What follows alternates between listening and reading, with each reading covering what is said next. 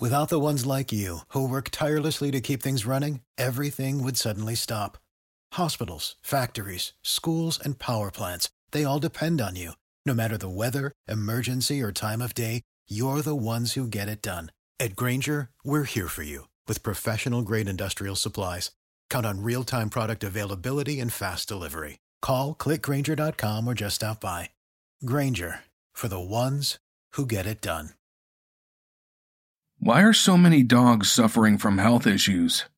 Actress Katherine Heigl, who's helped save over 16,000 dogs through her foundation, says she's seeing more issues with dog joints, odors, and health than ever before. And after doing a ton of research, she feels there's one place we can look to improve any dog's health their food. What she's discovered is that the way many dog foods are made can actually create toxins that could be wrecking our dog's health. And this is true even for many premium brands. Fortunately, she found that just by adding a few special superfoods to her dog's food, she saw huge transformations in their health. She's made a 20 minute video explaining step by step how anyone can do the same thing to see incredible changes in their dog's health. Listener, I've watched this video, and honestly, it's 20 minutes well spent. The health of my animals means everything to me. This stuff has improved the coats and energy of mine, and they love it. Normally they are picky with food, but they really enjoy this stuff. Go to badlandsfood.com slash obscura and watch Katherine's video right now. Again, that's B A D L A N D S F O O D dot com slash obscura.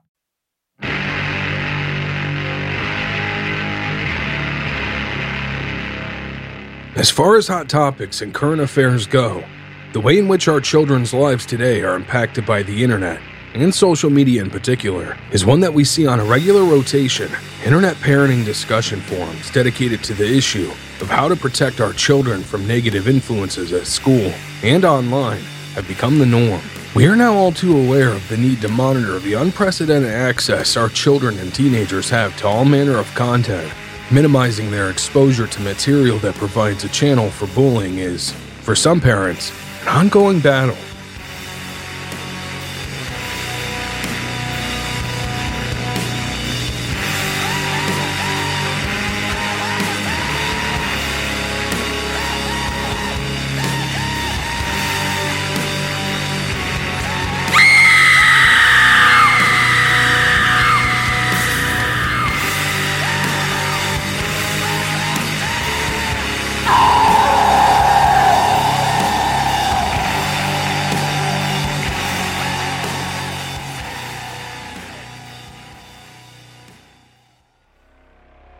Digital age, monitoring the online content that our children are accessing and consuming adds a further layer of complexity. Most parents do their best to educate their kids and maintain open communication about the pitfalls of the online world and how to deal with it. But kids are tech savvy, naturally curious, and often defiant. Prior to the advent of social media, some degree of comfort and protection existed for kids who were being bullied by being able to walk outside the school gate or step off the bus at the end of the day. For those children and teens who had a stable and loving home life, this could offer some respite from the jeers, cruel practical jokes, and public humiliation dished out by their peers. Nowadays, the rise of numerous social media platforms means there is no escape and no reprieve from bullying. It's now as easy as the click of a button for bullies to launch and maintain relentless hate campaigns that make their targets feel unsafe in every aspect of their lives. Thankfully, many schools today have zero tolerance anti bullying policies, encouraging regular conversations with our kids about inclusivity. Respect and kindness also helps them speak up early on when they recognize bullying behavior. But sometimes, even the best of intentions can prevent the unthinkable from happening. In August 2006, Patrick and Geraldine Kriégel traveled from their home in Ireland to Russia, but this was no usual European summer holiday. Only weeks earlier, French born Patrick and his wife had finally been able to share their exciting news with their family and close friends. They would be adopting their first child. Anastasia, the two and a half year old, was born on February 18, 2014, in Novokuznetsk, in Siberia and eastern Russia, but had been placed in an orphanage. When Patrick and Geraldine adopted their daughter, they decided to keep her name, but soon, everyone around her abbreviated it to Ana. The family settled in an upper middle class housing estate in the town of Leixlip, in County Kildare, west of Dublin. Although Ana's parents had no cultural or family links to Russia, they felt it was important that their daughter have a strong sense of cultural identity. They made a point of ensuring that Ana maintained connections with her native Russian culture and with her birth family. Ana had two younger sisters in Russia whom she had never met, but as she got older, she started to write to them. Ana felt lucky that she got to celebrate two special days for herself every year. In addition to her birthday, she always commemorated the anniversary of her adoption on August 10th.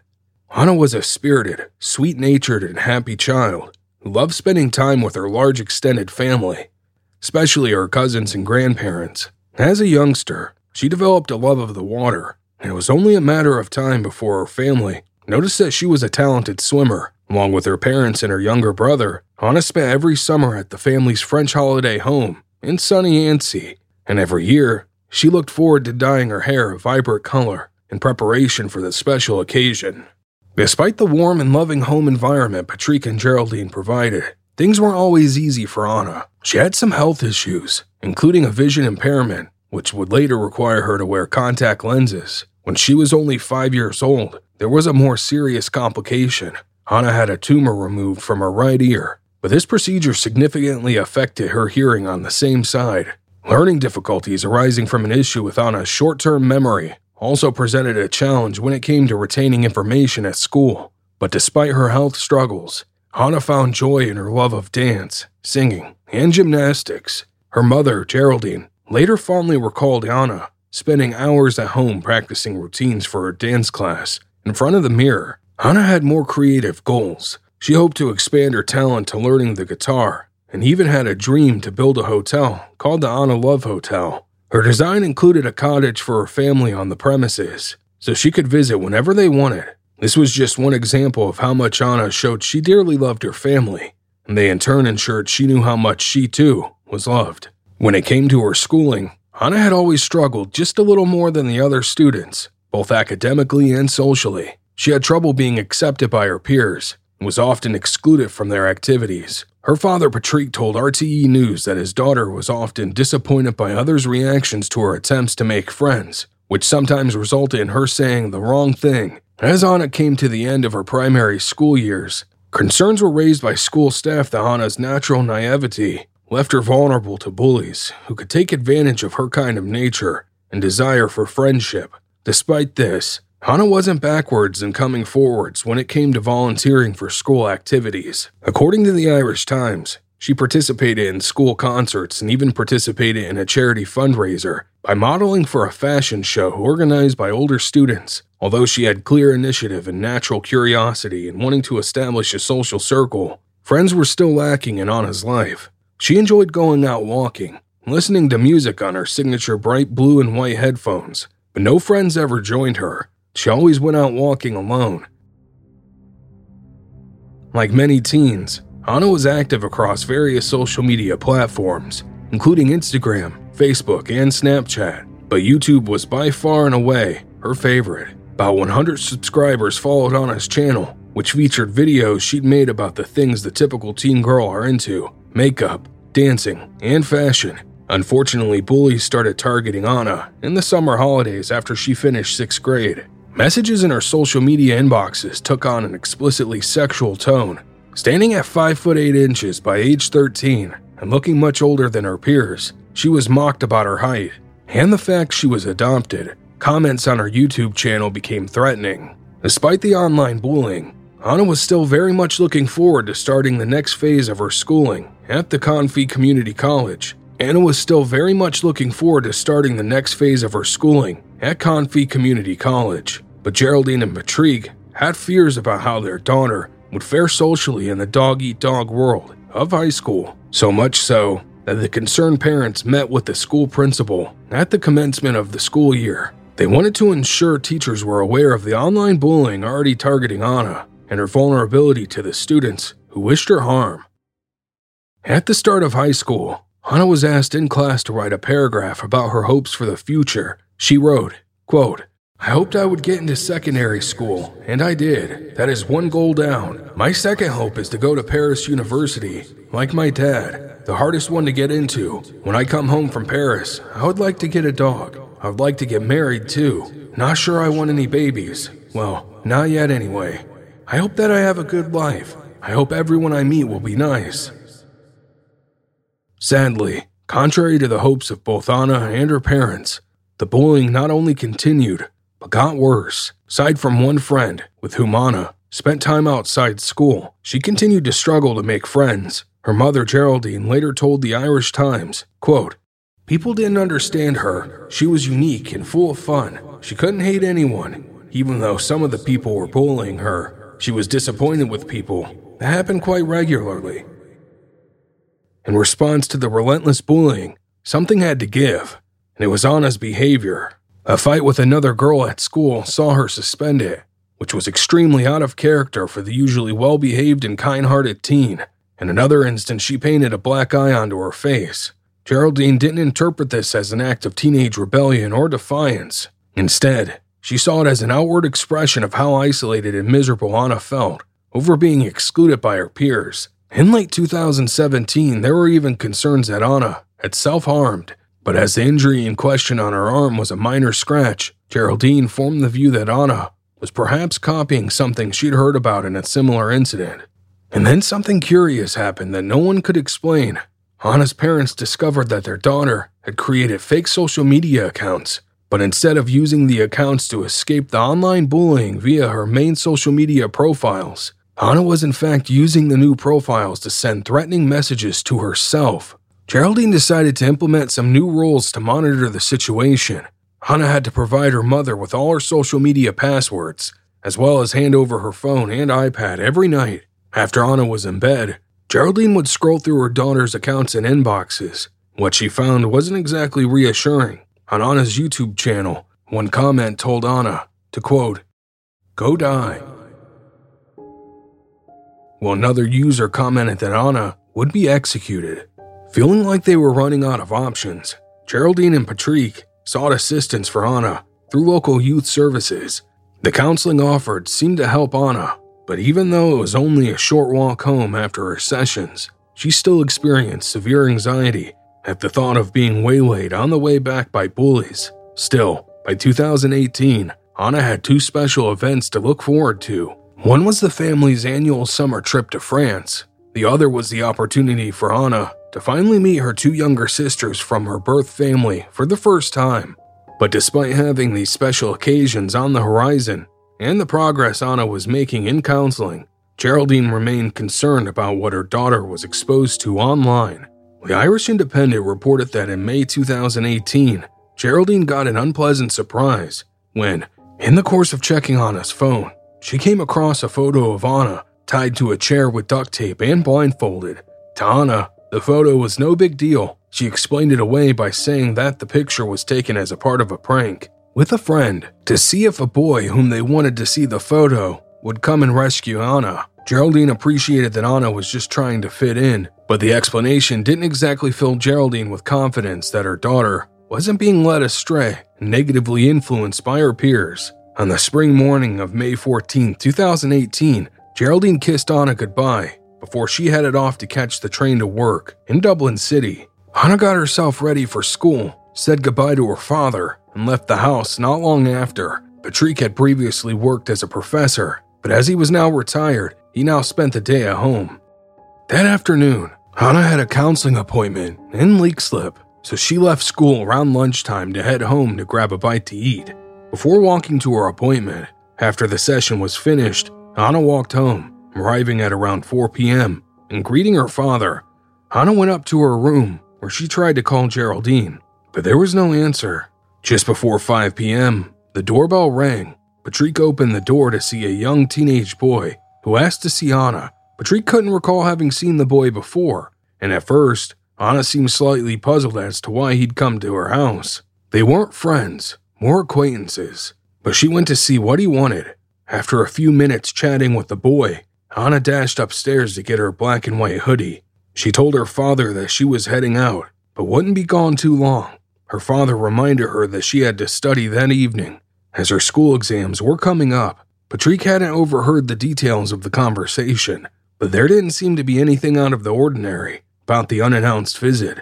Before Patrick could think to ask Ana where she was going, and before she could mention it herself, she flashed him a brilliant smile and bounded out the door. Patrick watched his daughter walk with the boy who was carrying a backpack. The pair headed towards St. Catherine's Park, on the border of Leixlip and the town of Lucan, in nearby County Dublin. It didn't look like they were chatting, but Ana had seemed perfectly happy when she left. Patrick was sure he'd hear later on all about what she'd got up to. Around this time, Geraldine was heading back home to Leixlip. She returned Ana's call from an hour earlier, but it went to voicemail. When Geraldine arrived home at 5:20 p.m., she was immediately concerned that Patrick told her that Ana had gone out with the unfamiliar teenage boy. Like Patrick, Geraldine had never seen or spoken to the boy before, as Ana didn't have any close friends. Nobody ever phoned their house asking to speak to her, let alone calling around to the house asking to see her, which was extremely unusual. At 5:30 p.m.,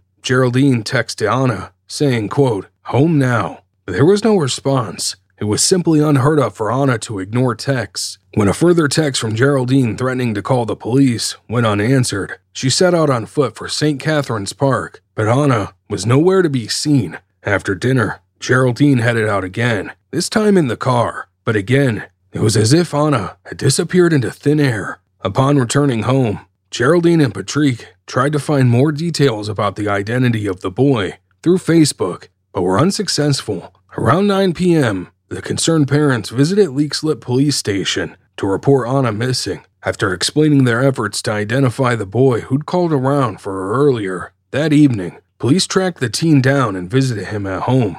The boy told police that he and Ana had indeed gone to St. Catherine's Park, where they went for a walk, but he went home around 5:40 p.m., leaving Ana at the park, which is the last time he saw her. The following day, the Kriégels, along with their friends and family, combed the Leixlip and Lucan areas to see if anyone in the surrounding neighborhoods had spotted Ana. Police, meanwhile, had decided to pay another visit to the boy who had walked with Ana to the park. This time, the boy provided more detail.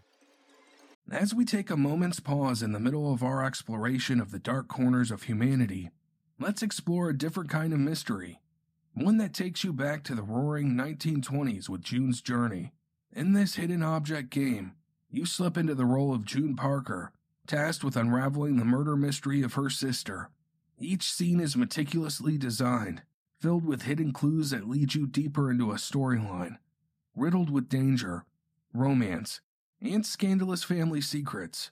I've personally ventured through the ornate parlors of New York to the charming streets of Paris within this game, each chapter peeling back layers of a complex narrative that's as engaging as it is visually stunning. Beyond just solving mysteries, June's journey invites you to escape into an era of opulence as you build and customize your very own estate island. It's the perfect blend of challenge and relaxation that I find incredibly refreshing, especially after delving into the often intense themes of our podcast. For those of you who thrive on solving puzzles and uncovering stories, June's Journey offers a chance to channel your inner detective. Discover your inner detective when you download June's Journey for free today on iOS and Android. Step into June's shoes and help her solve the ultimate mystery. Can you uncover the truth behind her sister's tragic demise? Now, let's dive back into our own mysterious journey here on Obscura. Stay tuned and keep your wits about you. Listener, from this stage onwards in our story, for reasons which will become apparent, the boy who went to the park with Ana will be referred to as he was by police and the media as Boy B.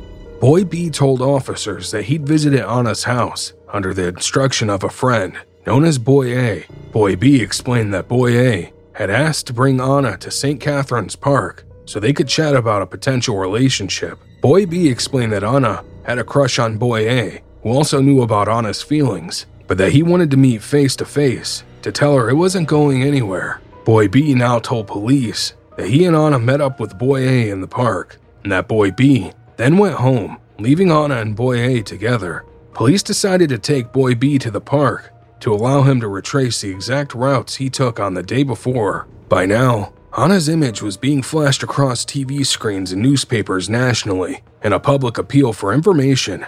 Many well meaning members of the public contacted police, but this failed to yield any strong leads. By the afternoon, with still no sign of Ana, police took both Boy B and Boy A back to St. Catherine's Park. This was partly in the hope that in each other's company, the boys' memories would be jogged and some details clarified. On this trip to the park, police immediately noticed some issues of concern. Boy A was limping due to an injured leg.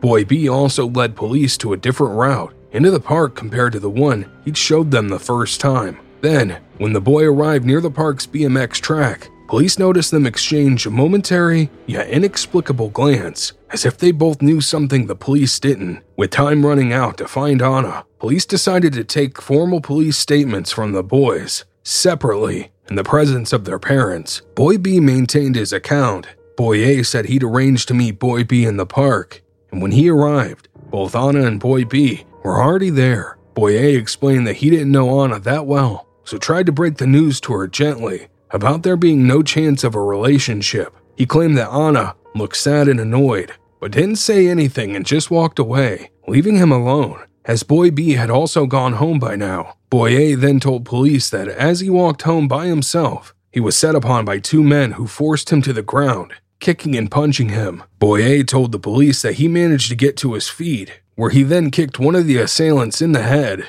This frightened both men so much that they ran off. It was an unlikely story from a police perspective, but officers did their due diligence and commenced an investigation into the alleged assault. They seized the clothes and boots Boy A had been wearing at the time he claimed he was attacked, as well as his phone. Officers also spoke to people who had been in the park that evening and obtained CCTV footage near the site of the alleged attack. Search efforts ramped up on May 16th, in addition to scores of local volunteers. Specialist police teams and civil defense were now scouring the Lucan and Leixlip areas, as well as the River Liffey, in their search for Ana. Attempts were also made to try and trace the last known location of Ana's mobile phone. For her parents, the uncertainty about where she could be was overwhelming. Only the day before Ana disappeared, she and Geraldine had spent quality time together, doing something Ana loved, cuddling up to watch a movie. This was followed by a family visit in the afternoon, during which time Ana enjoyed making a YouTube video with her cousin.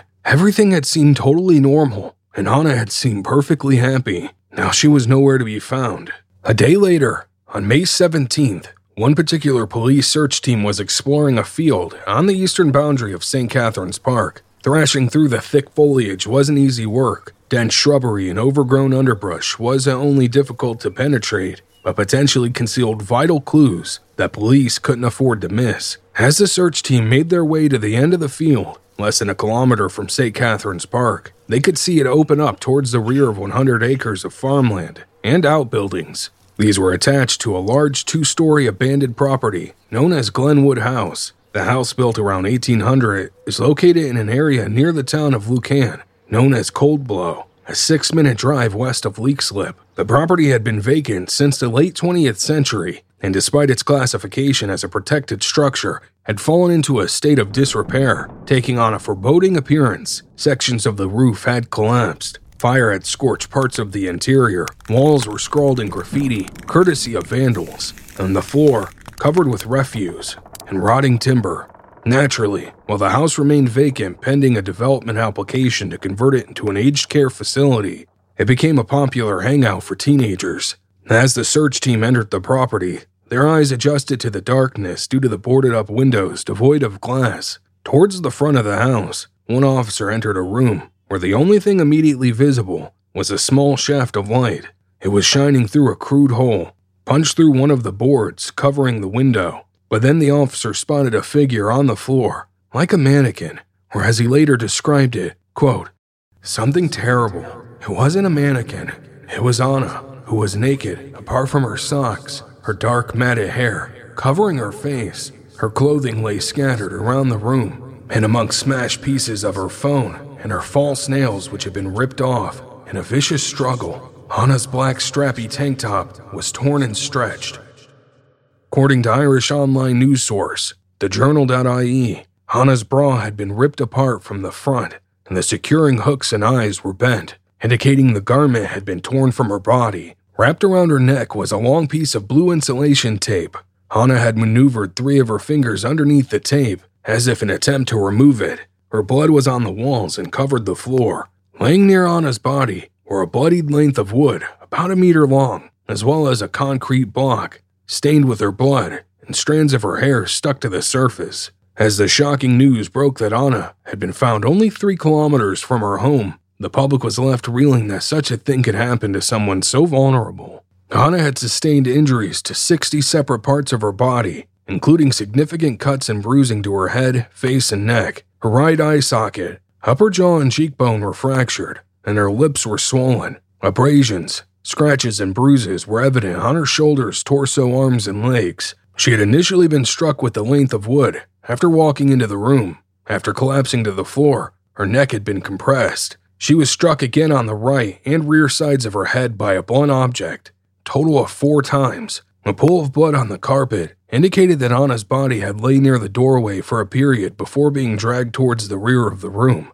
She was then sexually assaulted by an indeterminable body part or object. The autopsy revealed that Ana had died as a result of extensive blunt force injuries to her head and neck most likely before 5:40 p.m. the day she went missing. Unusually, the only fingerprints and blood recovered from the crime scene belonged to Ana, but semen stains on her tank top quickly gave police the forensic lead they needed, and they turned their attention back to Boy A and Boy B.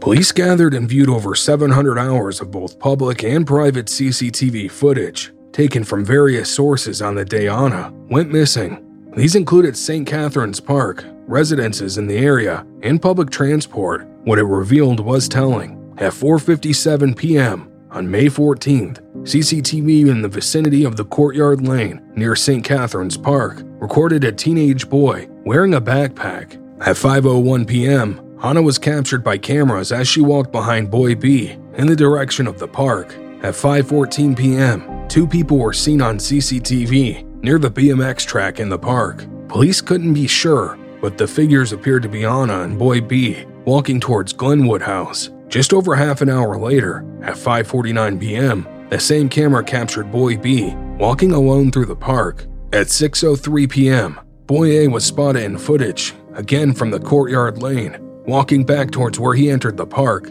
just over an hour earlier. Police enquiries conducted in the area around the park resulted in confirmed sightings of Ana, Boy A, and Boy B at different points in the afternoon, one witness told investigators that around 5:08 p.m., they saw a teenaged boy who was found to match Boy B's description climbing into a field on the Lucan side of St. Catherine's Park. The boy was headed straight for Glenwood House. Around five minutes later, another witness saw Ana and Boy B both in an upbeat mood, walking towards the abandoned property.